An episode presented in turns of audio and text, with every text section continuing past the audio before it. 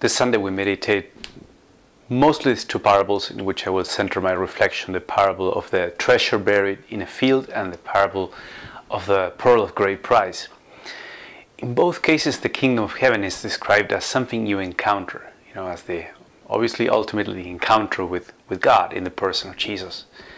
Something I find, I think, telling about this, this idea of the kingdom of God where God reigns is not, it's not about simply um, about a scale of values. You know, we can visualize it as a sort of scale of different things that we put as a scale of values. And when you when you enter the kingdom of God, God will be placed at the top of that scale. Whereas, you know, when you haven't found God in your life, you're placing money or pleasure or fame, other things as more important. But I would say it's not simply that. It's not simply kind of putting God at, at, at the top of that scale of values, which it is. But it's more than that because it's finding that there can be a of implication or I would say an involvement of God in, in our lives.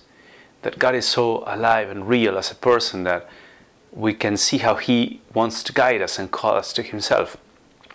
And it's not simply an abstract idea, it does happen, right? So when you realize that that is the case, that's, I would say, that's the kingdom of God in this sense that now God is guiding you. He has become a father and, and a shepherd, a teacher for you. Whereas it's not just an impersonal value that you pursue. See the difference. It's not some something that I place as more important than other things, uh, but it's someone who knows me and who's now actively guiding me. I, I take that, that that to be an essential element of the kingdom of God in Christianity, that it's, it's about a personal God who loves us and guides us. And you encounter Him and He encounters you, right? Uh, at times it can be like the treasure buried in a field, in a sense that it's very sudden, it's almost unexpected.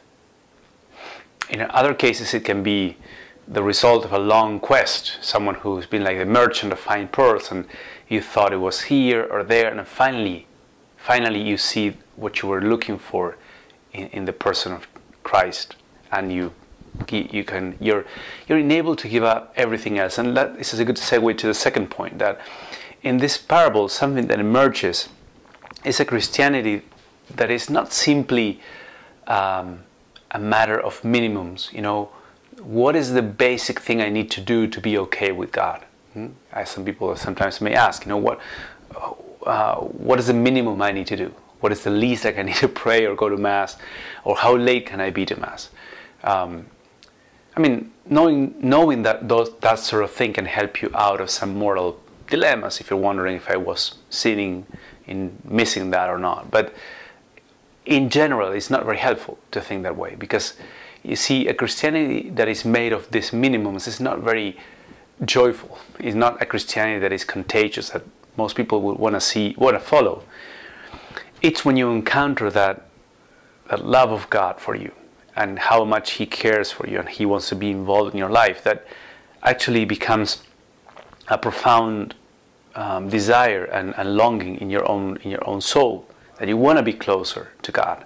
And so it's not a matter of what's the minimum that is required of me, but rather the question shifts into what else can I do? How can I know more about Him? Who is this God who has done all these things? why why doesn't he show up more frequently like this?